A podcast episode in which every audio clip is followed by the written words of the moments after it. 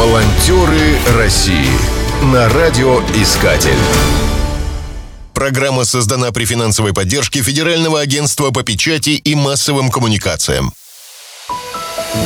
Несколько лет назад благотворительный фонд «Кристалл» открыл в Абакане социальную столовую. Она стала первой такого рода в Хакасии. Целью проекта является организация бесплатного питания для тех, кто попал в тяжелую жизненную ситуацию – Столовую могут посещать инвалиды, пенсионеры с пенсией меньше прожиточного уровня, матери-одиночки с низким доходом и матери с тяжело больными детьми. Направление на питание выдает Управление социальной поддержки. О деятельности социальной столовой рассказывает директор фонда Наталья Зубарева. Когда человек выходит на пенсию, он отрывается от коллектива, замыкается в себе, чувствует себя подавленным и беспомощным. Помимо финансовых трудностей возникают проблемы с досугом. Люди не знают, чем себя занять. В этот момент важно оказать им психологическую поддержку, дать понять, что они не брошены. Так появилась идея создания социальной столовой, где люди могут не только поесть, но и полноценно пообщаться. Люди приходили к нам за час до обеда, знакомились, беседовали. Потом у нас появился досуговый центр. Мы его в шутку прозвали детским садом для бабушек. Пенсионеры приходят с утра, делают зарядку, занимаются в кружках по интересам и только потом обедают. После обеда занятие продолжается. Фонд снабжает своих подопечных билетами в театр, а также бесплатными талонами в парикмахерскую. Волонтеры России.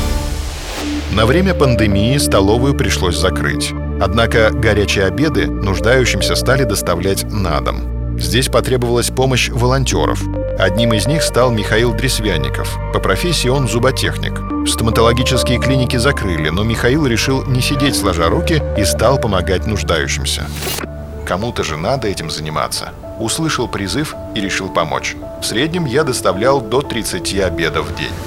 Всего на призыв фонда откликнулось несколько десятков неравнодушных людей. В общей сложности они развезли по адресам 13 тысяч горячих обедов. Добровольцы работали безвозмездно. Местные предприятия помогали деньгами и продуктами.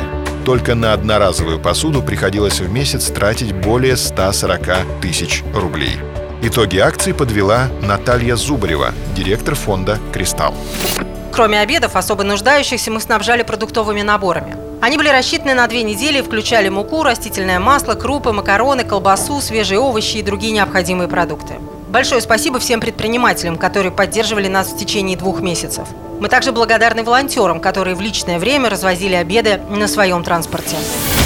Волонтеры России на радиоискатель. Спешите делать добро. Программа создана при финансовой поддержке Федерального агентства по печати и массовым коммуникациям.